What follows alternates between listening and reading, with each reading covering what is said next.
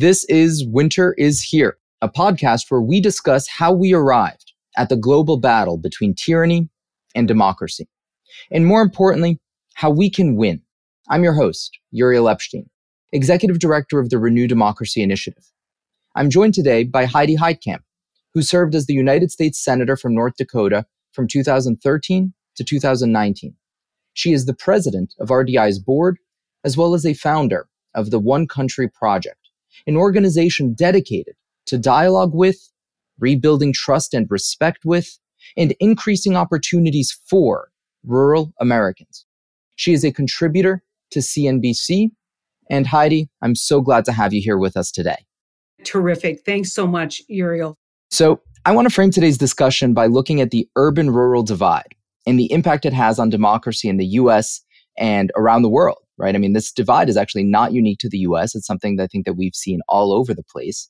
And you're in a unique position to comment on it. You've worked a lot with rural voters, both as a senator from North Dakota and now through your work with the One Country Project. And, you know, first, I wonder if you can talk a little bit about your background.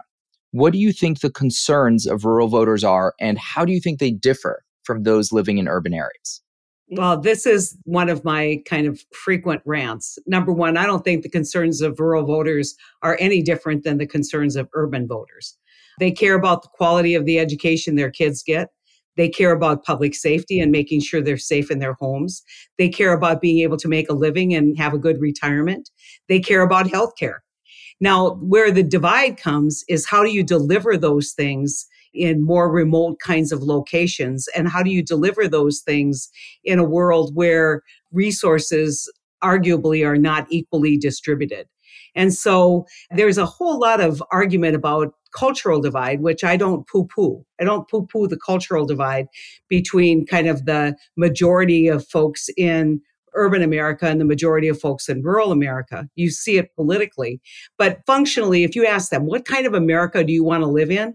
I don't know that there are any differences, but yet because of our political polarization, because we have politicians that would rather divide than unite, that basically use fear based tactics to get themselves elected, that divide seems a lot wider than what it is. And I think that when we're looking for solutions, we've got to bypass in many ways the political system because what happens is it's a lot easier to scare people than it is to motivate and excite people about the future. And it's scare tactics, and it's been used on both sides, uh, much more, I think, on the Republican side.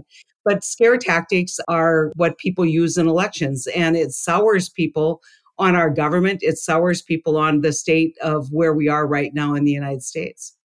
So, one of the trends that I think that we've seen with respect to this divide, as you noted, is that even though the concerns, I agree with you, I think are really very similar, the power bases for various political leaders tend to correlate with geography, right? And so the rise of populism often happens in rural areas, not just in the US, but, you know, when you look at Viktor Orban in Hungary, you know, Marine Le Pen in France, and even Vladimir Putin, right? Even though Russia is not even remotely a democratic country, right? It's impossible really to talk about any kind of popular power bases there.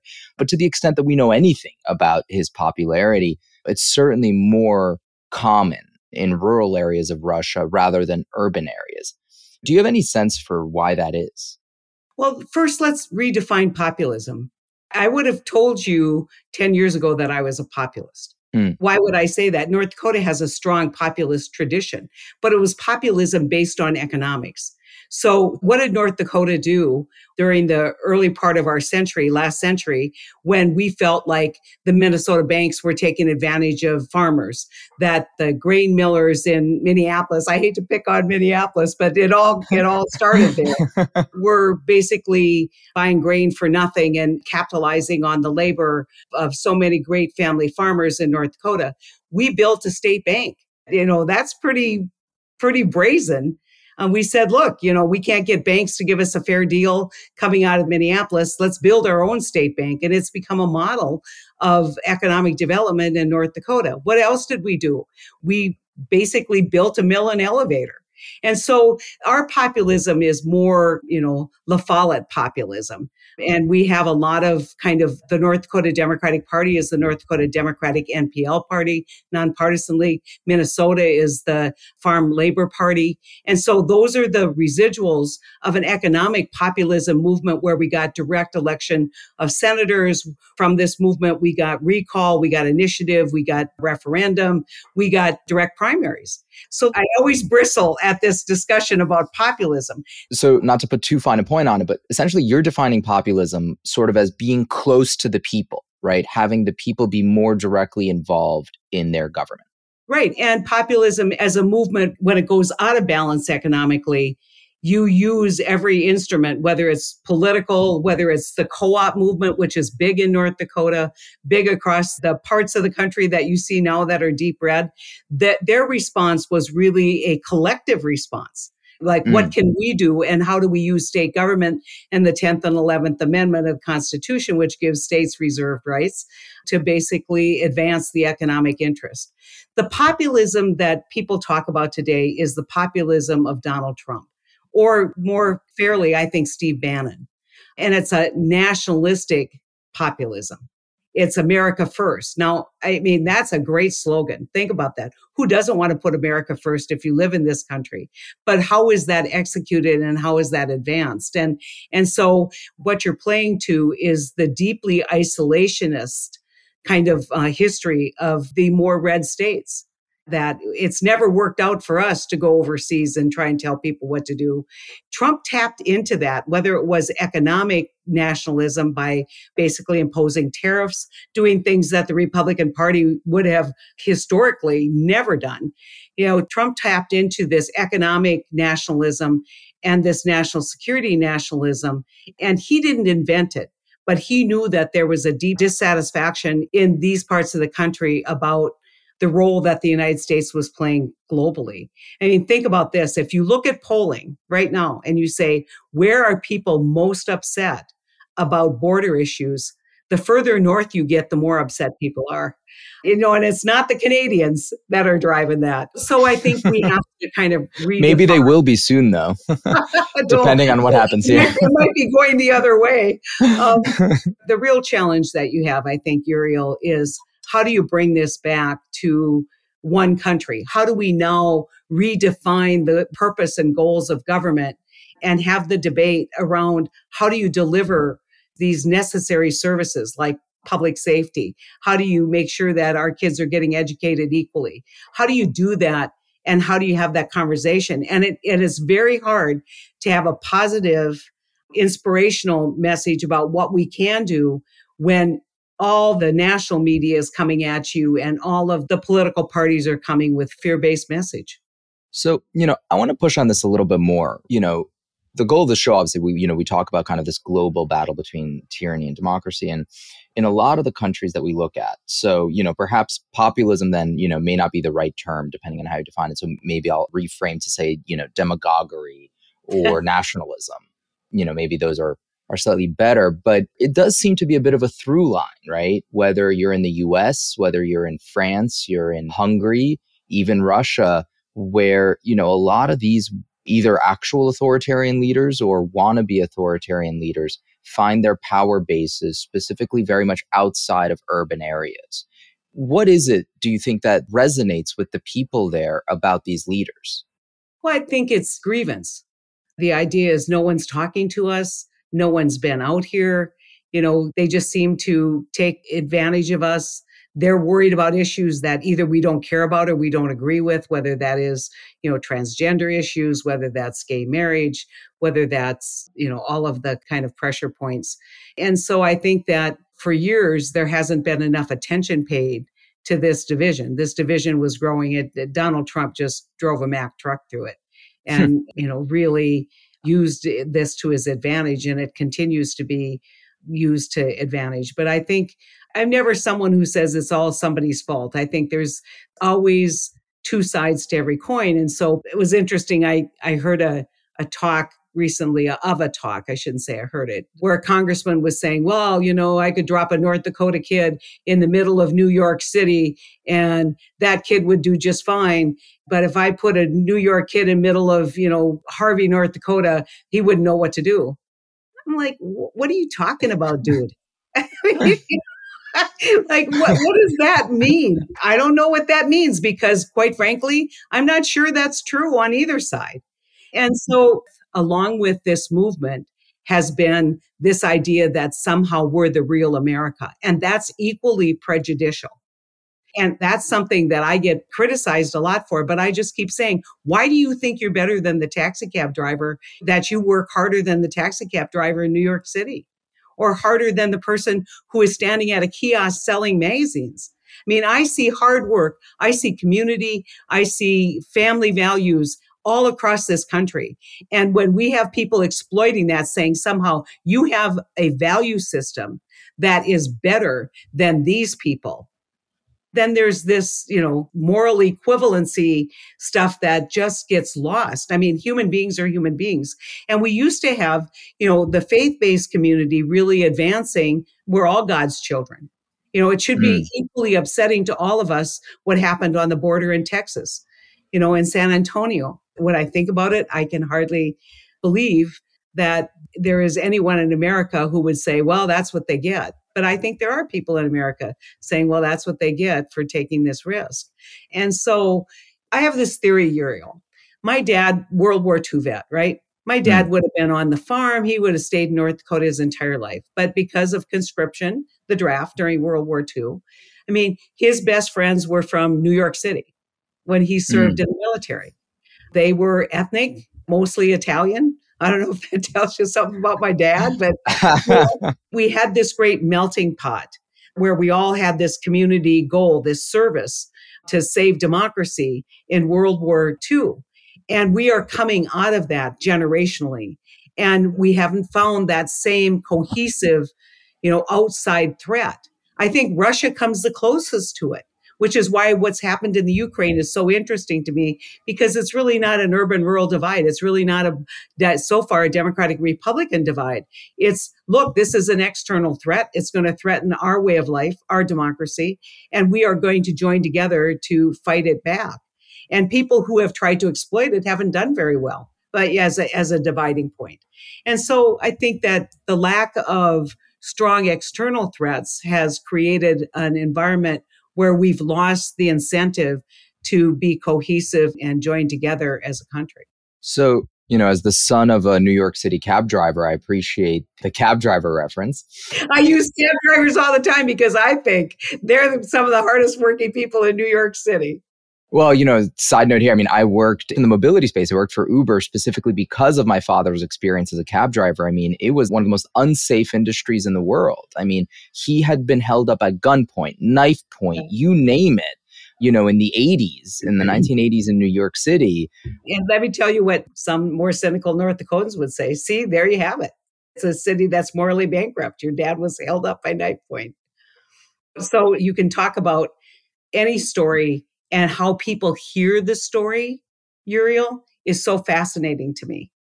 You know, because mm. I could tell a story and I think I'm making one point, and based on people's life experiences, their perceptions, they hear something completely different.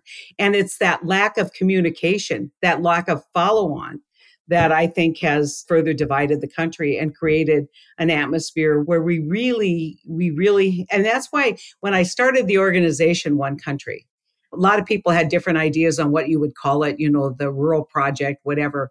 And I said, no, my purpose in this is to get back to being one country, to make sure that we're politically not isolating ourselves into these camps almost with a religious fever.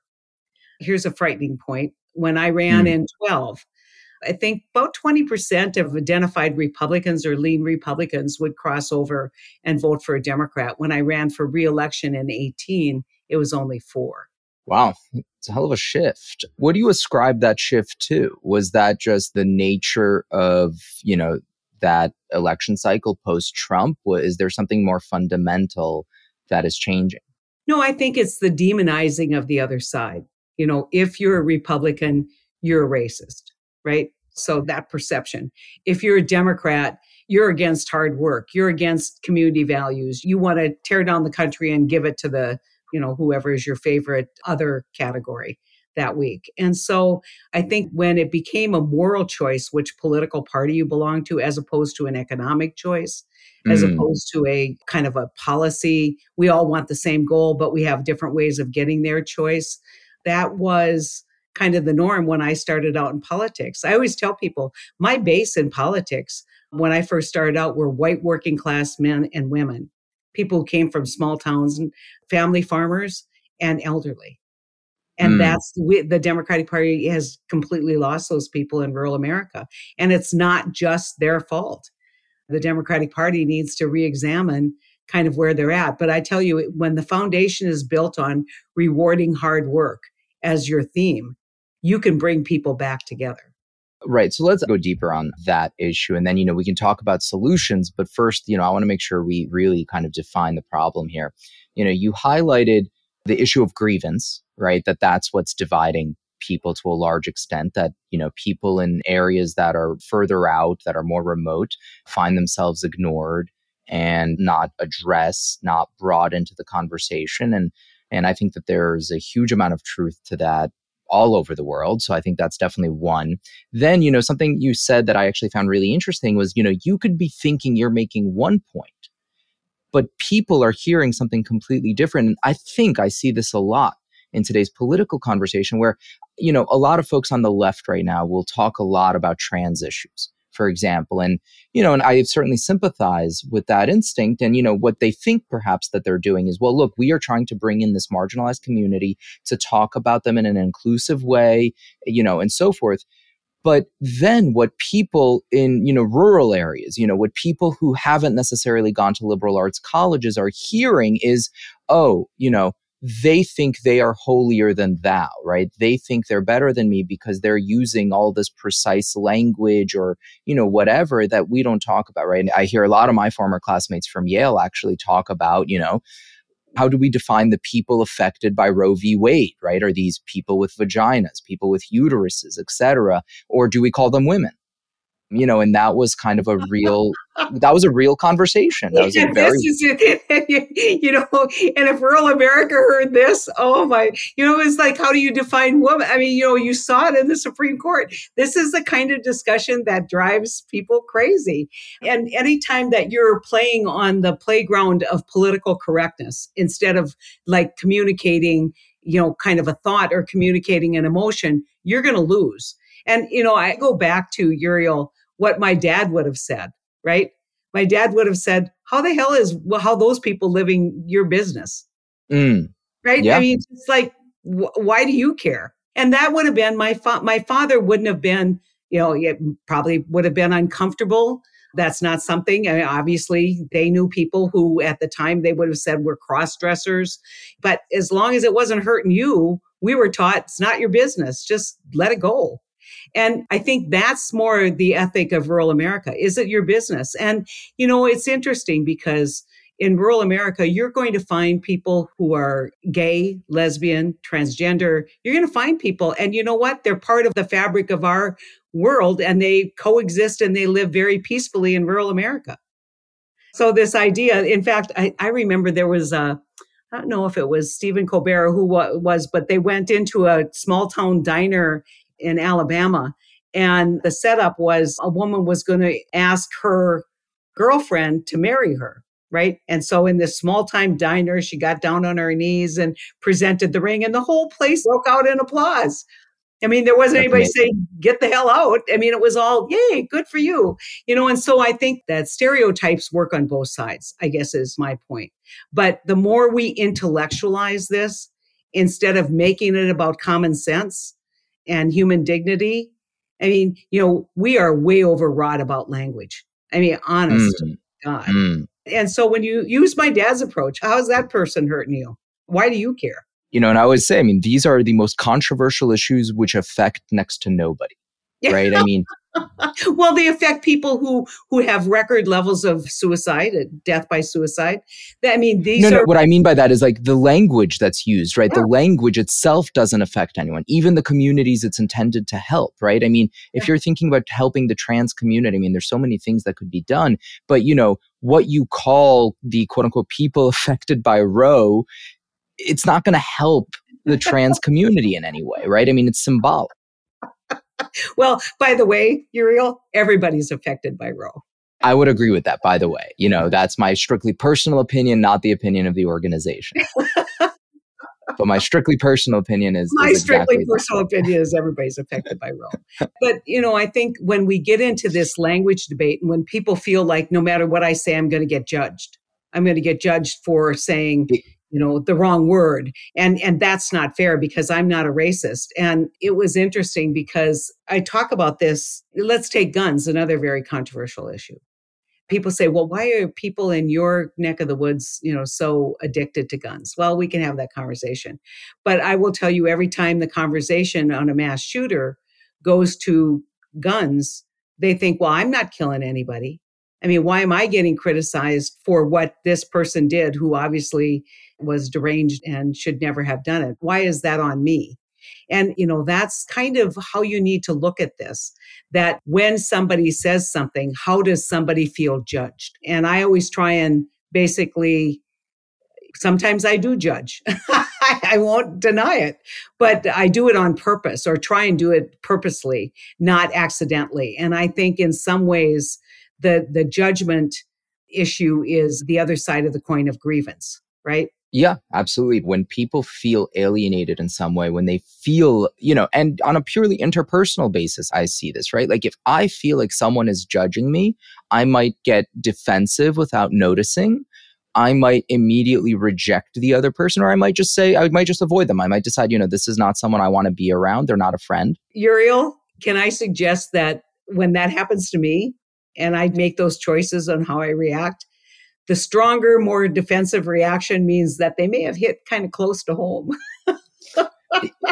Maybe. If somebody says something that's so, if somebody says something about me that is so off base, I just, yeah, whatever. You believe what you want. Yeah. But if somebody says something that maybe there's a little bit of truth to it, I put up my dukes, you know, and you always, when your reaction is that, you have to wonder, why am I reacting to this criticism in this fashion. And, you know, it's so interesting because we're having, you know, societal discussion here, but when it comes down to it, it really is about one in one. It really is about, you know, kind of how does the individual in these communities how does that make them feel what are their goals what are their aspirations and when when you see that the goals and aspirations of families across regions is pretty much identical then why is it that we're building an ungovernable country?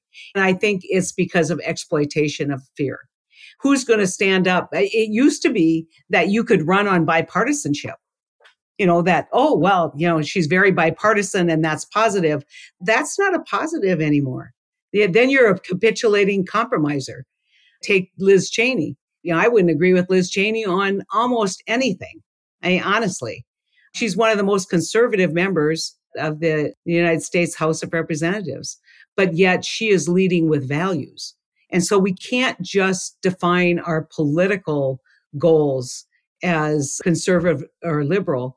There has to be a democracy value in all of this. And, you know, how do we put democracy on the ballot box? People who will defend it versus people who will, you know, at all costs look the other way in spite of that they know better, eh, will at all costs do things that really hurt our country long term.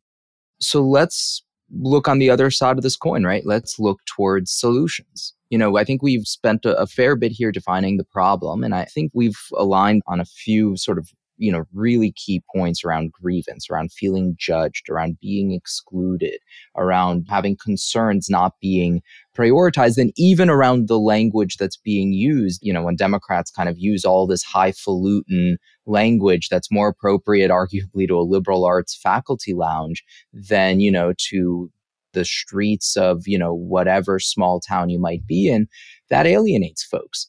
And so, you know, you run another organization which, you know, strives to address some of these problems. And what insights do you have about how we can help bring in some of these folks from more remote areas who feel like they've been left out?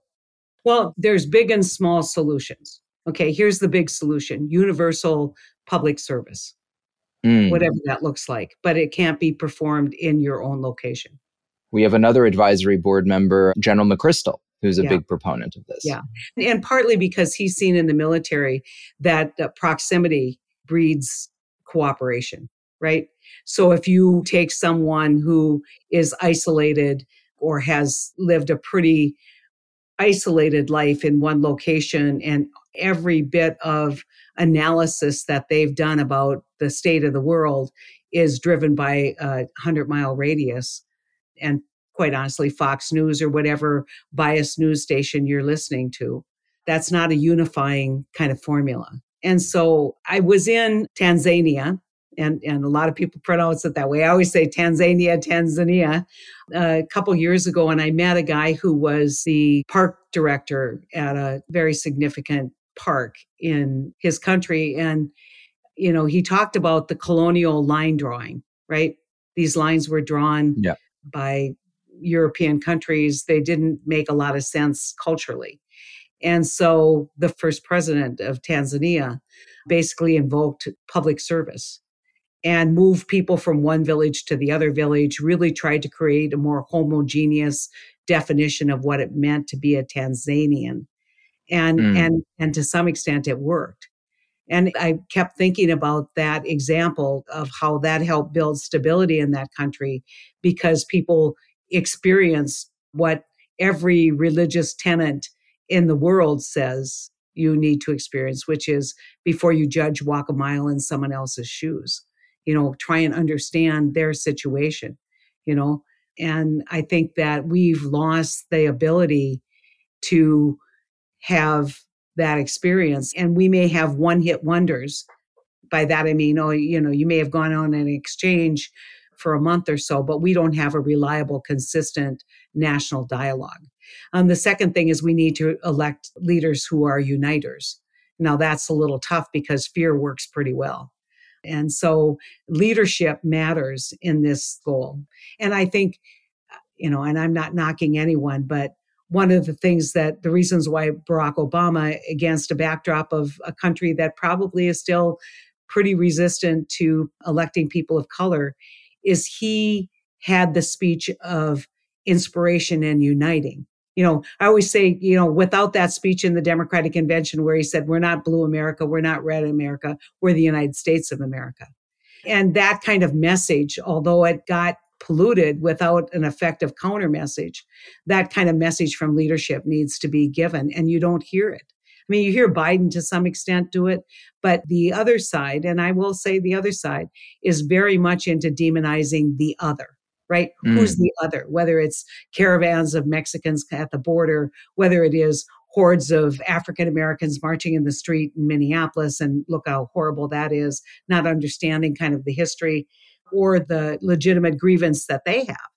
And so I think that, you know, those are two kind of big ideas.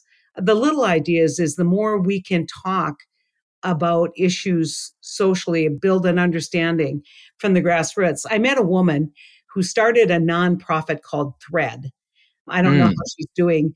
Thread is was an effort in Baltimore during the Baltimore riots. What she noticed is people in Baltimore were really pretty isolated. You know, you think you have an urban rural divide, but there were pockets of communities in Baltimore that never talked to each other. And she just organized dinner parties and brought people hmm. in from different communities as her way of trying to build a united Baltimore city. And so there's little and small ways that we can do this, but we have to have a political will to do it. And we have to see, and Uriel, to the point of renew democracy, we have to see the damage that this division is doing to our democracy.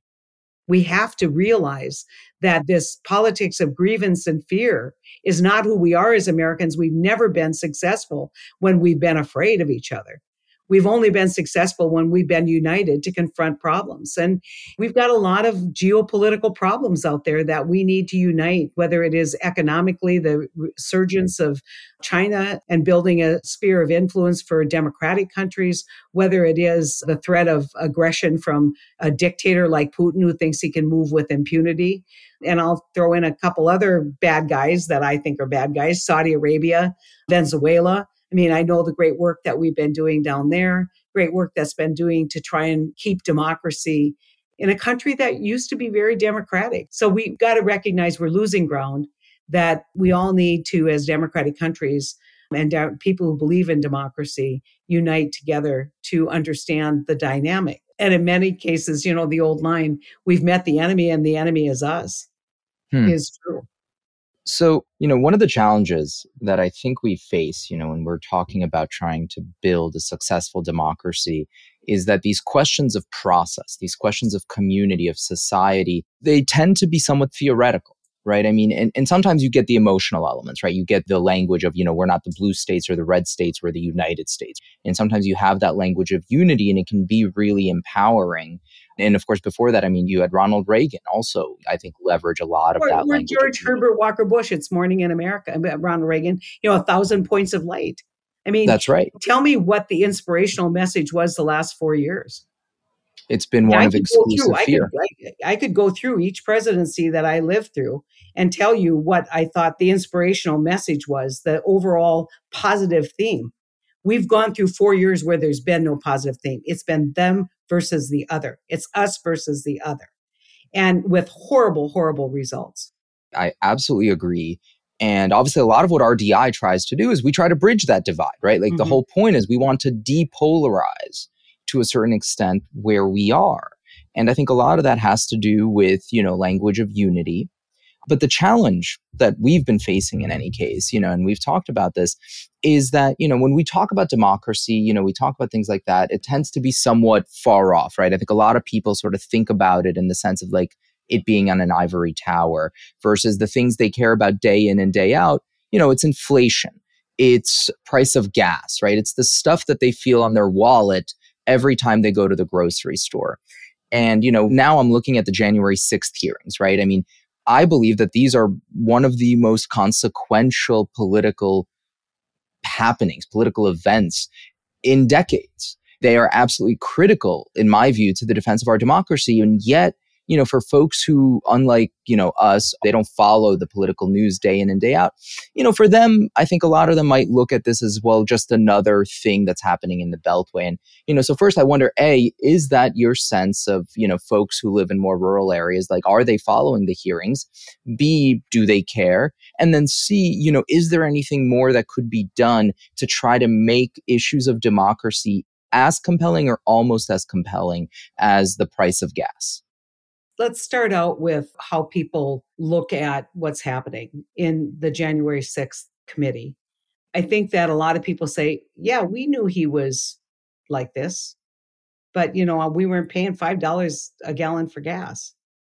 I mean, the mistake people make about Donald Trump is that they believe people adore him. And there's a percentage of people who literally would, uh, you saw it, would lay down their lives for him, right? His own self selected militia that he had storming the Capitol, which is exactly what that was. But fundamentally, most people are like, they don't like him. They don't want him to be their neighbor. But they would say, look, you know, the trains ran on time and the government seemed to work pretty well. And the secret to Donald Trump's success has been he tells you who he is. Mm. There's no mystery. Yeah, people say, "Well, can you believe this?" I say, "What? What? You haven't been watching for four years when he said people in Charlottesville there were good people on both sides. He's been telling you for years who he is. He's not hiding it." And it's interesting because Annie Duke, who's also on our board, who I adore, I'm sure Annie Duke could do the analysis, behavioral analysis on communication. But there's been a lot written about how when somebody is completely transparent they're more trustworthy, even though they're saying things that are just crazy untruths. It's so interesting. Like people have a hard time believing things that are just so outrageous. I, mean, you know, I've been reading a lot about what happened during the Holocaust and the criticism of people who seem to go so willingly. And it's like, in what world would you ever think that this was legitimate? What people were hearing that anybody would ever do this? You know, and so in some ways, and I'm not likening Trump's rhetoric to, you know, what happened in Germany. I mean, I would never do that. But I think it is informative in terms of how people look at outrageous things and immediately dismiss them because they're so outrageous, no one would do it. And so, you know, I think at this point, you know, when somebody shows you who they are, believe them. But the immediate point, and you heard it from this young witness when Cassie said, Look, you know, I was proud of the work that we did.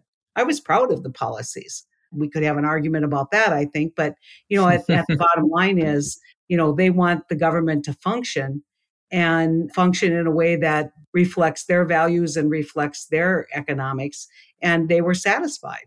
And so I think when you say is democracy on the ballot, I think the other thing that we're doing at RDI is equally significant, which is exposing what happens in other countries that aren't democratic.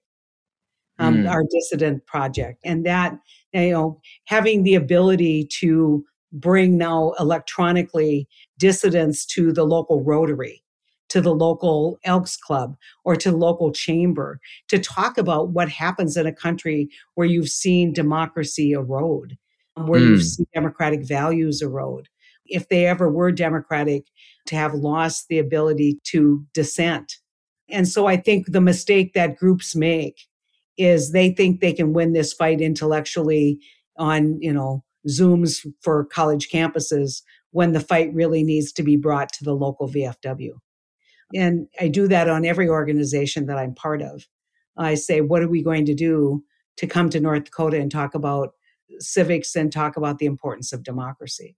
So that's why I'm very bullish on the work we're doing with the dissidents, trying to think of how we can get more exposure to that work, but also, you know, just really having conversations in communities that aren't going to hear those conversations with language that really um, expresses the concerns that legitimate people have. So, in other words, you know, and obviously I'm biased uh, about the Dissident Project, um, the Front Lines of Freedom, but the idea behind it was to try to convey the message of democracy in much more emotional and visceral terms and ways that people can really directly relate to.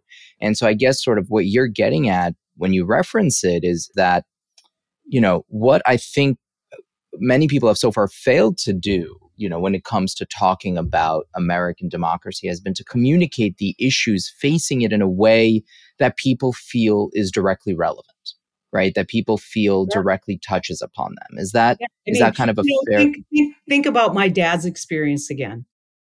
Democracy was something that had to be fought for. I mean, you saw the direct threat, and you saw the indiscriminate violence that went with that direct threat and uh, you know the greatest generation saved democracy for the world right? But they did it in a collaborative way. They did it by coming together in common cause and common purpose against an external threat.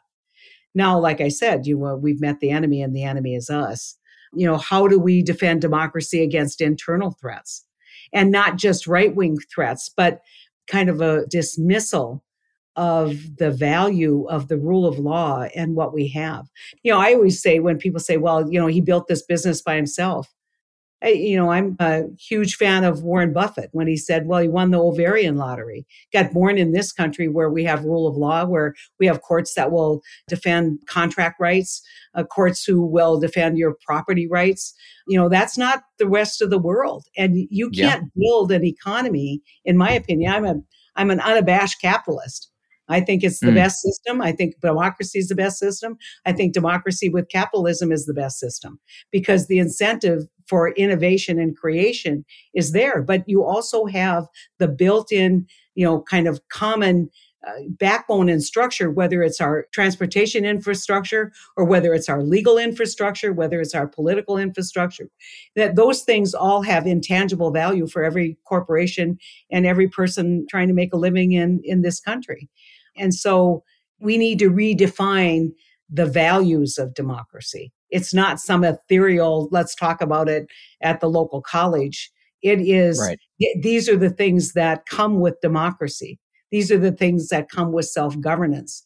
And if you lose those things, you lose not only you know, this moral experiment that's been so successful and continues to evolve and become better. But we also lose the ability to be successful economically. Now, that's not saying that people haven't been left behind. And, you know, I think it's interesting. I was just talking to a congresswoman who's in a tough political race, and she went to her African American community and said, What do you need? You know, how can we make things better for you? And to a person, they said, We need public safety, we need security. No one yeah. will come to our business if they think it's too dangerous to be at our business. I mean, think about that. And so, again, that commonality of goals that we just ignore.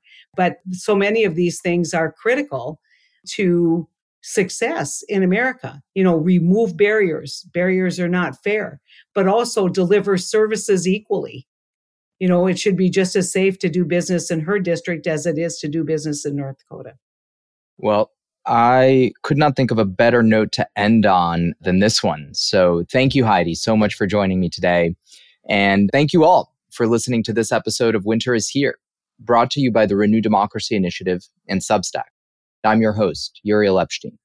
At RDI, we are committed to pulling American democracy back from the brink and restoring its place as a global beacon for freedom. If you'd like to support the show, please subscribe for free in your podcast player at renewdemocracy.substack.com and share the episode with a friend. Or become an RDI subscriber at rdi.org. Thank you.